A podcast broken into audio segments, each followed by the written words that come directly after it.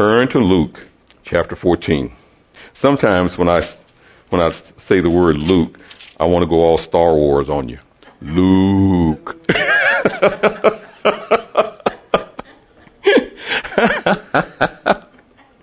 Praise you, Jesus.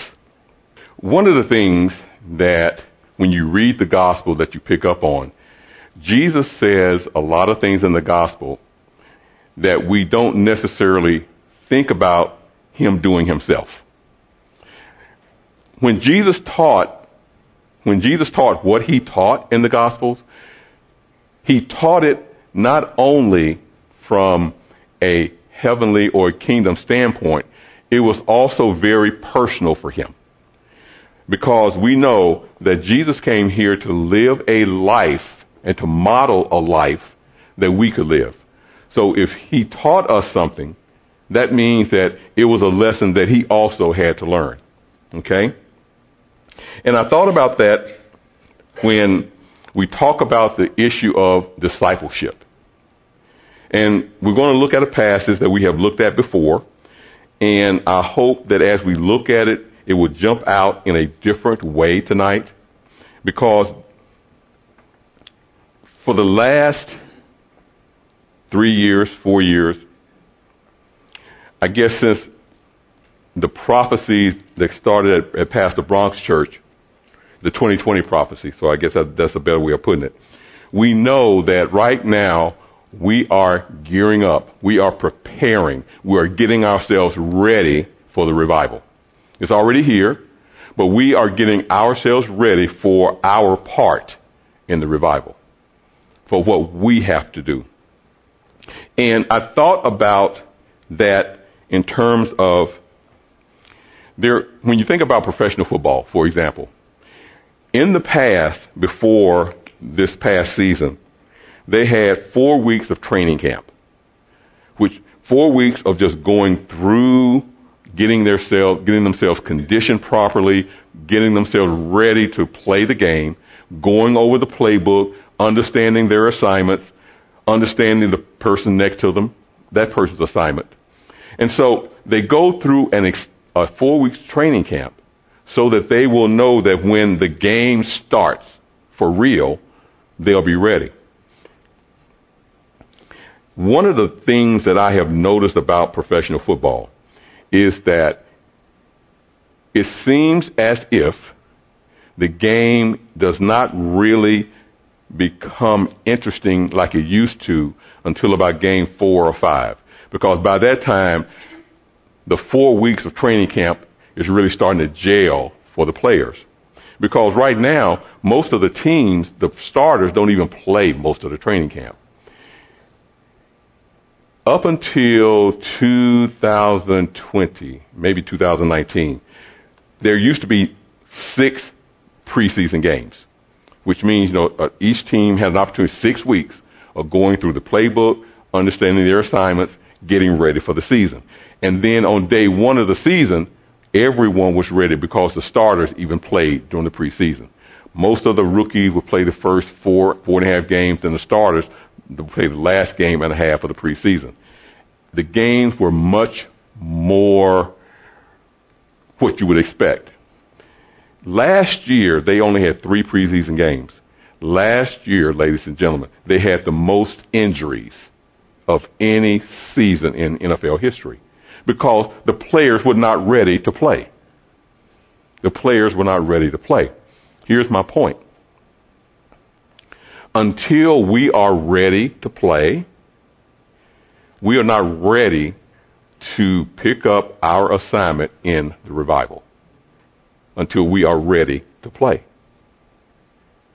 And the, and the only way we are going to be ready to play, we have to understand what's at stake, and we have to understand what our role is to be. That's the only way we're going to get ourselves ready. Okay? In Luke chapter 14, we're going to look at the passage about discipleship.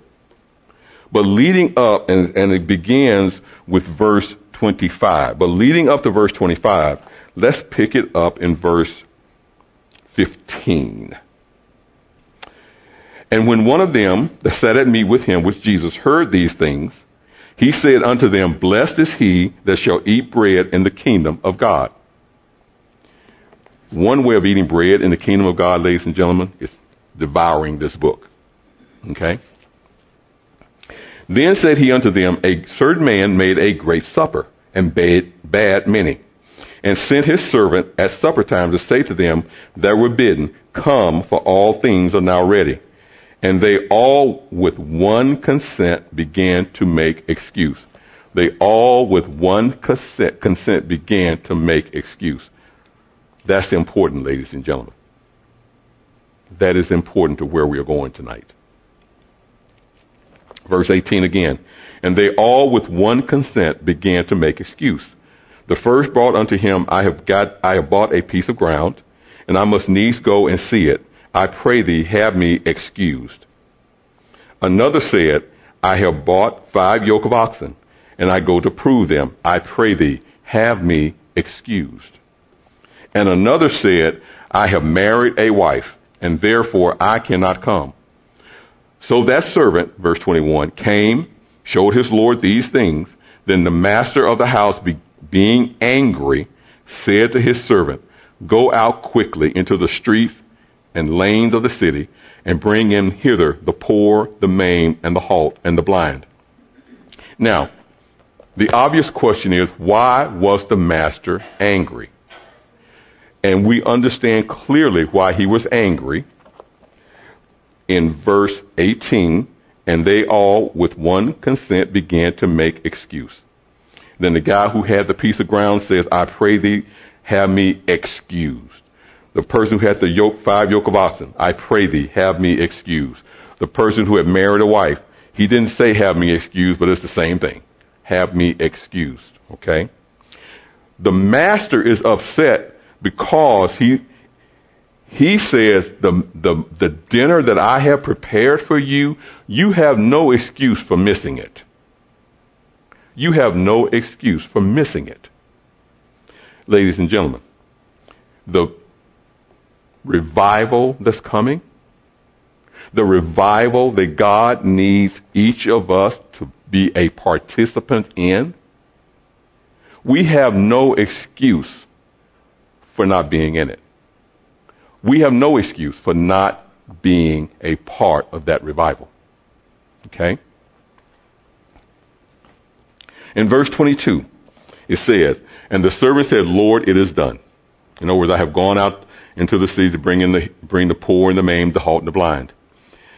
It is done as thou hast commanded me, as commanded, and yet there is room.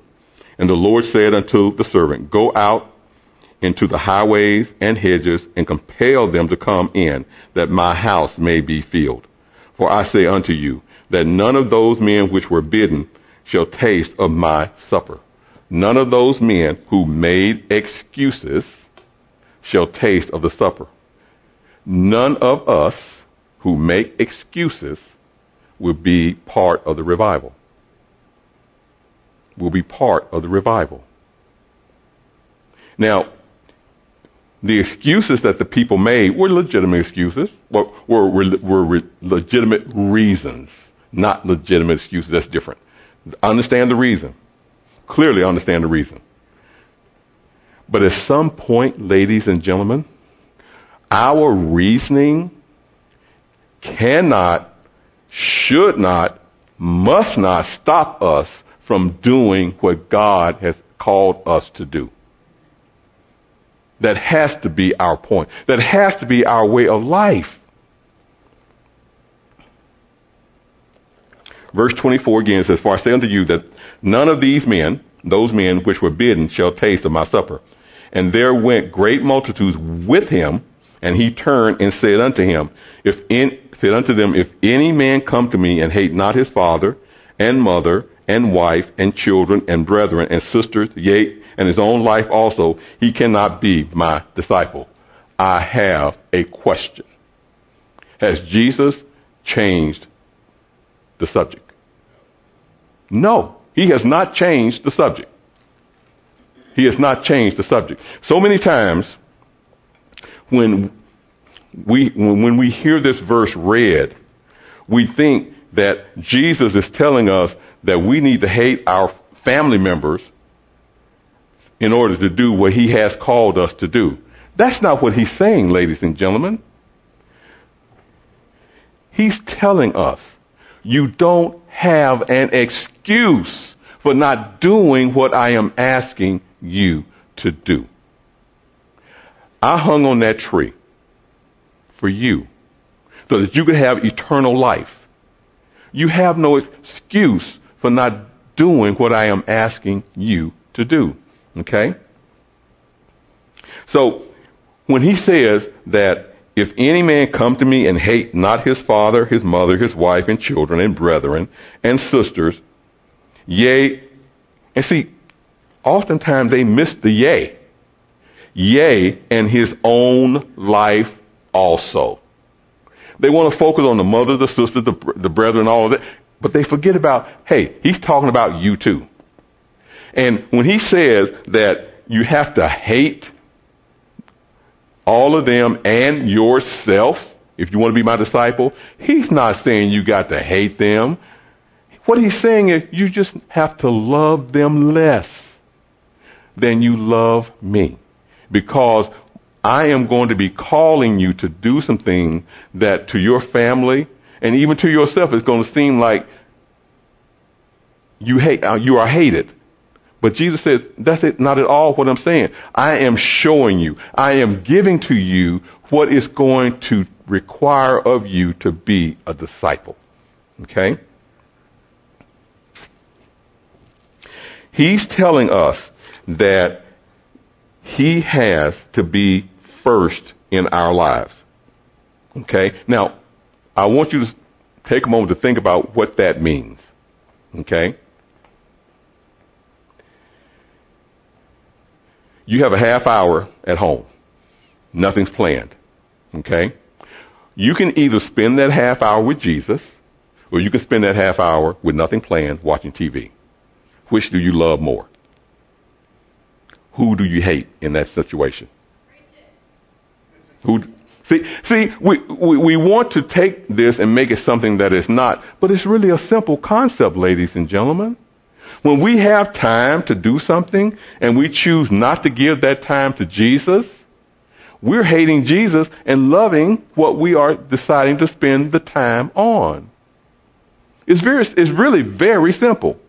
And so Jesus is saying to us is that a disciple is always going to choose me when the opportunity is available for that to happen.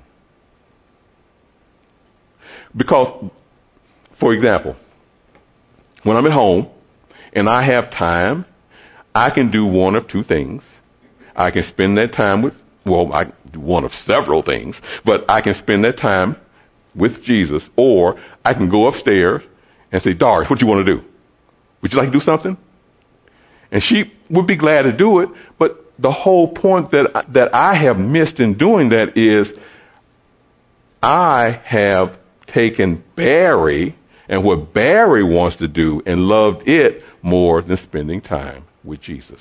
Are you following me? Okay. It's not a hard concept, ladies and gentlemen. And this really shouldn't be a surprise to any of us because Jesus talked about this on the Sermon on the Mount.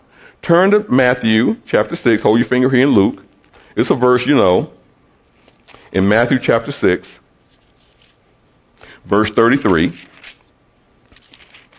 it says, but seek ye first the kingdom of God. Seek ye first the kingdom of God. Jesus in the, in the Sermon on the Mount has gone through different scenarios about your father knows you need this, your father knows you need that, this, and whatever. But he says, in spite of all of those things that you need, you seek first the kingdom of God and his righteousness, and all of these things shall be added unto you.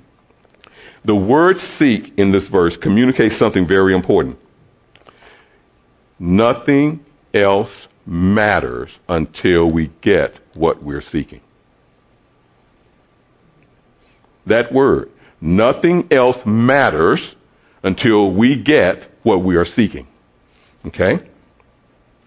And Jesus says This is to be our heart's desire. Okay? And then he seems to emphasize this point with the, with the word first.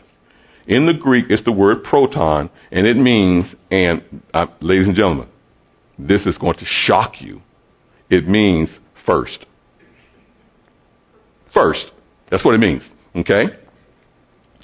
And it's first, particularly in place, order, and time. First, particularly in place, order, and time. Let me give you an example. On Sunday mornings and Sunday evenings for us who attend this church, what is first? Being here.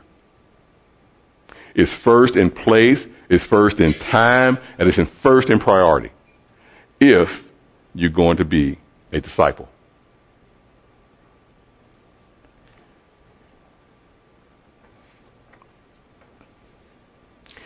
That's not popular. I work six days a week. Sunday's my only day off. And they all, with one consent, began to make excuses. Okay? For us, place, order, and time, when Sunday morning at 9.45 rolls around, this is first for us. This is priority for us. When Sunday at 5:15 rolls around, this is priority for us. This is first for us. We cannot say we are seeking the kingdom of God if that is not first for us. Going to church, ladies and gentlemen, is one of those things Jesus says, well, this is the way I look at it. If you are faithful in the small things, I will make you I will make, put you over greater things. Coming to church is a small thing, yet it is critically important to the kingdom of God. Okay? And here in Matthew, the word first, by the way it is used, also communicates dignity and importance. Dignity and importance. This is going to sound so far fetched that you may not be able to wrap your mind around it. But for the person who wants to be Jesus' disciple, coming to church is as important, or if more important, than receiving an invitation from the president to sit at his table. If the president sent you an invitation and said, I'm having breakfast at such and such place, it starts at 9 o'clock, and we'll probably be done by 11.30 or 12. Can you go and be a disciple? That's, that's, it's a tough one, ladies and gentlemen. It's a tough one. It's a tough one. What is first? What is the priority for you? I know that that's a far out example, and I understand that.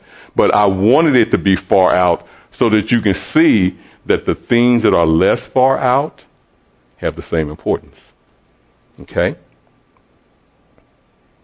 I like the way the Amplified Bible handles Matthew chapter 6 verse 33. It says, but seek, aim at, strive after, first of all, his kingdom and his righteousness, his way of doing and being right, and then all these things taken together will be given you besides. So we have to prioritize the kingdom in our lives just like Jesus had to prioritize the kingdom in his life. Remember in, I think it's also in Luke chapter 8, remember when Jesus' family came to him and they wanted to speak to him, but they couldn't get to him because he was teaching and there was a lot of people all around? Okay? You can look at that situation in one or two ways. Jesus is saying that me being with the people is more important than me being with my family, or you can look at it as Jesus saying, this is what I need to do for the kingdom of heaven. That is always his choice, what he needed to do for the kingdom of heaven.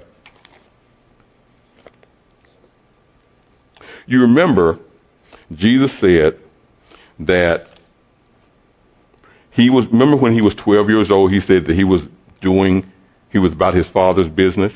12 years old in the temple, astonishing the doctors with questions and answers. And then at 12 years old, when his parents saw him, he said, you should have known I would be here because I had to be about my father's business. Ladies and gentlemen, in this day and time, in this day and hour, our father's business is revival. That's what we need to be about in this day and time. And Jesus said, and, and you don't have to turn that, I'm going to read it, John chapter 5 verse 30, a verse we're very familiar with. I can of mine own self do nothing. As I hear, I judge. Why? Because I am about my Father's business. And my judgment is just because I seek not mine own will, but the will of my Father. So what Jesus is teaching us in Luke chapter 14 is using natural examples of helping us understand the importance of being disciples and what it's going to take for us to be disciples. And his example doesn't stop here with verse 26. Let's pick it up in verse 27. And whoever does not bear his cross and come after me cannot be my disciple. What is your cross? Obedience. Doing exactly what Jesus tells you to do. That's your cross, ladies and gentlemen. It's not your calling. It's being obedient. That's the cross.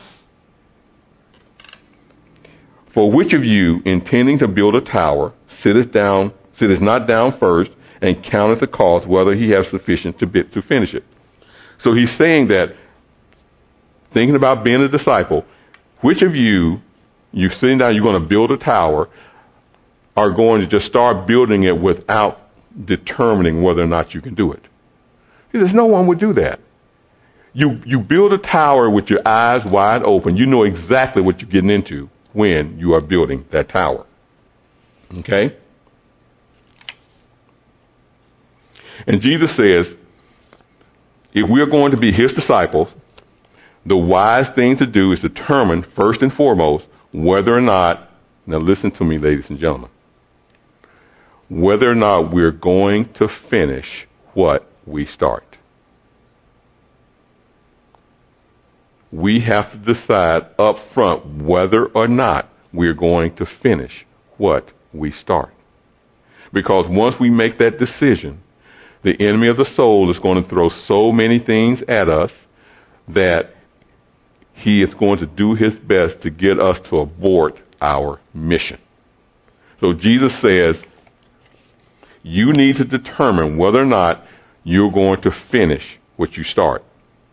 Jesus knew that his disciples would be treated the same way he would be treated. And not only by those who didn't know his father, but by those who supposedly knew his father. So he's asking us, are you ready to truly travel that road, that path? And ladies and gentlemen, if you, if you choose not to go that route, you'll still go to heaven. You'll, you'll still see the Father face to face. You'll still, still see Jesus face to face. But you won't have part in the revival. And that's important. He needs us to have part in the revival.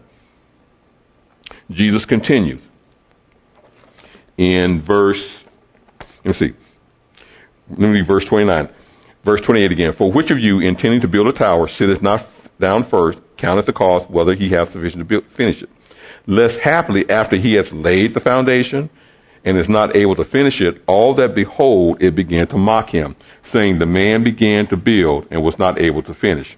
30, verse 31. Or what king going to make war against another king sitteth not down first and consulted whether he is able with ten thousand to meet him that cometh against him with twenty thousand? or else while the other yet a great while the other is yet a great way off, he sendeth an ambassador and desireth conditions of peace. So Jesus says that just like building a house, what king is going to just go to war knowing he has less than the enemy and think he's going to win? He's going to weigh the cost.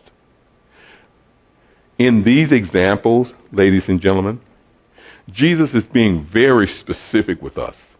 He's letting us know that when we weigh the cost of being a disciple, when we choose to step out on that path of being a disciple, the world is going to be against you. That's what these examples are talking about.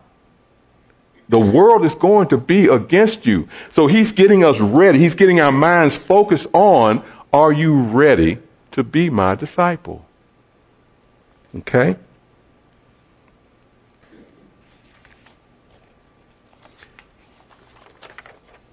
One of the things that I thought about when Jesus talked about the king going to war, we know that we are kings and priests, according to Revelation chapter 1 verse 6. We understand that. The king that we have to go against the most is our flesh and our emotions. That, that's our battle. That is our battle. Because until we conquer that king, no other, no other king matters. No other king matters. Okay? And then Jesus ends by saying, So likewise, whosoever of you, whosoever be, whosoever he be of you that forsaketh not all that he hath, he cannot be my disciple. What is, what is the context that we laid before? When he says, if you don't, if you're not willing to forsake all that you have, if you are willing to make excuses, you cannot be my disciple. You cannot be my disciple. Now, let's take a few, few minutes and look at the clock to see what counting the cost looks like. Turn to Numbers chapter 20. In Numbers chapter 20, and we're going to begin with verse 7. And the Lord spake unto Moses, saying, Take the rod, gather thou the assembly together, thou and Aaron thy brother, and speak unto the rock before their eyes. What was his commandment? to speak unto the rock. And it shall give forth his water, and thou shalt bring forth to them water out of the rock, so that thou shalt give the congregation and their beasts to drink. And Moses took the rod from before the Lord, as he had, as he had commanded him. And Moses and Aaron gathered the congregation together before the rock, and he said unto the rock, and said unto them, Hear now, ye rebels, must we fetch you water out of this rock? Moses is ticked off. His emotions are stirred. He is angry. Remember what I just said about the king that we have to deal with first is our emotions and our flesh? And Moses lifted up his hand and, and with his rod, he spoke to the rock twice. No, he smote the rock twice. And the water came out abundantly and the congregation drank and their beast also. Verse 12. And the Lord spake unto Moses and Aaron, because you believed me not, because you smote the rock and you didn't speak to it to sanctify me in the eyes of the children of Israel. Therefore, ye shall not bring this congregation to the land I have given thee. Moses, ladies and gentlemen, he did not count the cost. He did not weigh his actions compared to what God had told him to do. And what did it cost him? Going into the promised land. Daniel, chapter 3. You know, Daniel is a book and Hosea that we're reading for the first two weeks in, of the month. In Daniel chapter 3 is a record that you're very familiar with. But in the context of what we're, what we are looking at, I thought it was it was a great example. It's chapter three, and we're going to read verse 12 through 18. It's about the three Hebrew boys. So Nebuchadnezzar has set up his uh, statue, and everyone's supposed to bow down to it when they hear the sound of the sackbut, psaltery, blah, blah, blah, blah, blah. Okay? And if you don't do it, then you will get crucified, you'll get killed, you, you'd be stoned. So in verse 12, the, the, there, are, there are men in Nebuchadnezzar's kingdom who, who are snitches. they just look for things to go running back and tell the king. So verse 12 says, There are certain Jews whom thou hast set over the affairs of the province of Babylon, Shadrach, Meshach, and Abednego. These men, O king, have not regarded thee. They serve not thy gods, nor worship the golden image which thou hast set up. Then Nebuchadnezzar, in his rage and fury, commanded to bring Shadrach, Meshach, and Abednego. Then they brought these men before the king. Nebuchadnezzar spake and said unto them, Is it true, O Shadrach, Meshach, and Abednego, that you do not serve my gods, nor worship the golden image which I have set up? Now, if you be ready, that at what time you hear the sound of the cornet, flute, harp, sackbut, psaltery, and dulcimer, and all kinds of music, you fall down and worship the image which I have made, which I have made, I, Nebuchadnezzar, have made. Well, but if you worship not, ye shall be cast that same hour into the midst of the burning fiery furnace. And who is that God that shall deliver you out of my hands? What tickles me about that verse is when you go back and you look at verse 47 of chapter 2, it says, The king answered to Daniel and said, Of a truth, it is that your God is a God of gods, and a Lord of kings, and a revealer of secrets, seeing thou, seeing thou couldst reveal the secret. He was praising God to high heaven. Now he's saying, now who is this God that you serve that's going to be better, that's going to be greater than me, that's going to deliver you? Shadrach, Meshach, and Abednego, verse 16, answered and said unto the king, O Nebuchadnezzar, we are not careful to answer thee in this matter. We already know what we're going to tell you. We're not, we're, we're not going to choose our words carefully. We're not going to beat around the bush. We're not going to hem haw. We're not going to make excuses. Verse 17. If it be so, our God, whom we serve, is able to deliver us from the burning fiery furnace and he will deliver us out of thine hand, O king. It sounds like Shadrach, Meshach, and Abednego had already counted the cost and decided what they were going to do before the king came to them. But if not, be it known unto thee, O king, that we will not serve thy gods, nor worship the golden image which thou hast set up. And of course, we know how the story goes. The king throws them into the fiery furnace, heats it up seven times greater than it was before. He looks in, and he says, wait a minute, did not we throw three men in there? I see four, and one looks like the son of God. And then Shadrach, Meshach, and Abednego are brought out of the fiery furnace, and ladies and gentlemen, this is a miracle. They didn't even smell like smoke. They didn't even smell like folk, folk, smoke. but I wanted you to see, they counted the cost. They knew that by them adhering to what they, what their Jewish tradition, their Jewish teaching, that they knew it was going to cost them their lives. How many of you, ladies and gentlemen, if that was one of the things that could happen to you, would you be willing to stand on what you have been taught, on what this book says? Okay?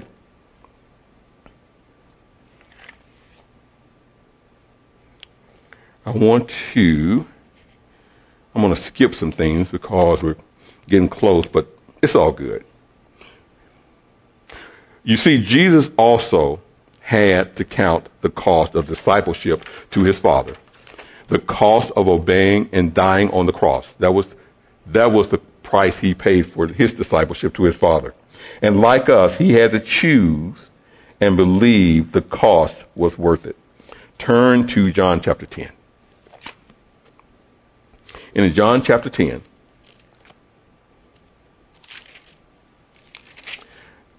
we read in verse 14. Jesus says, I am the good shepherd. I know my sheep and I, and I, and, and am known of mine. As the Father knoweth me, even so know I the Father, and I lay down my life for the sheep. Hello, sheep. He laid his life down for us.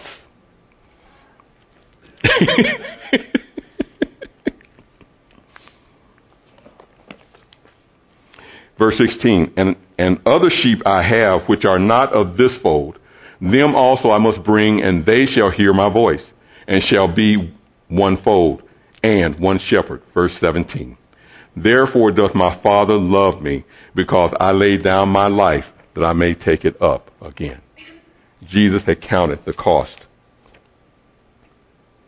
When the crown of thorns was forced into his skull, releasing pain that was relentless and blood that flowed freely into his eyes, instead of calling on 12 legions of angels, Jesus endured the pain.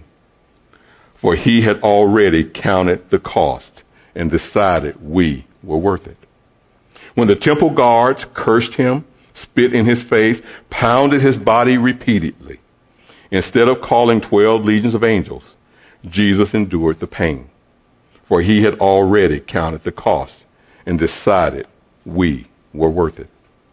With each flesh ripping slash of the whip, more and more of his blood flowed on the ground like a cloth being slowly unrolled. Instead of calling twelve legions of angels, Jesus endured the pain, for he had already counted the cost and decided we were worth it.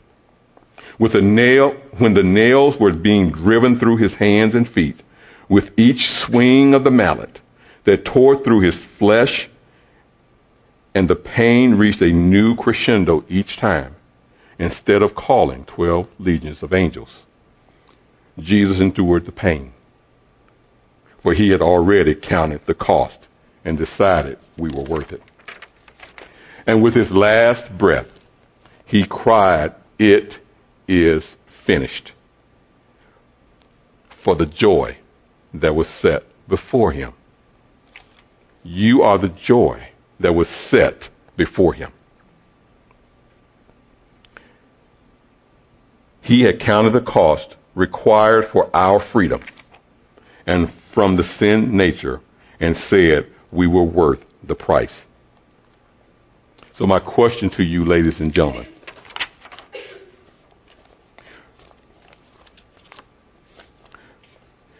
the price of revival, the price of participating in the revival, the price of going from glory to glory until we stand in the mirror and no longer see Jesus' image but see our own?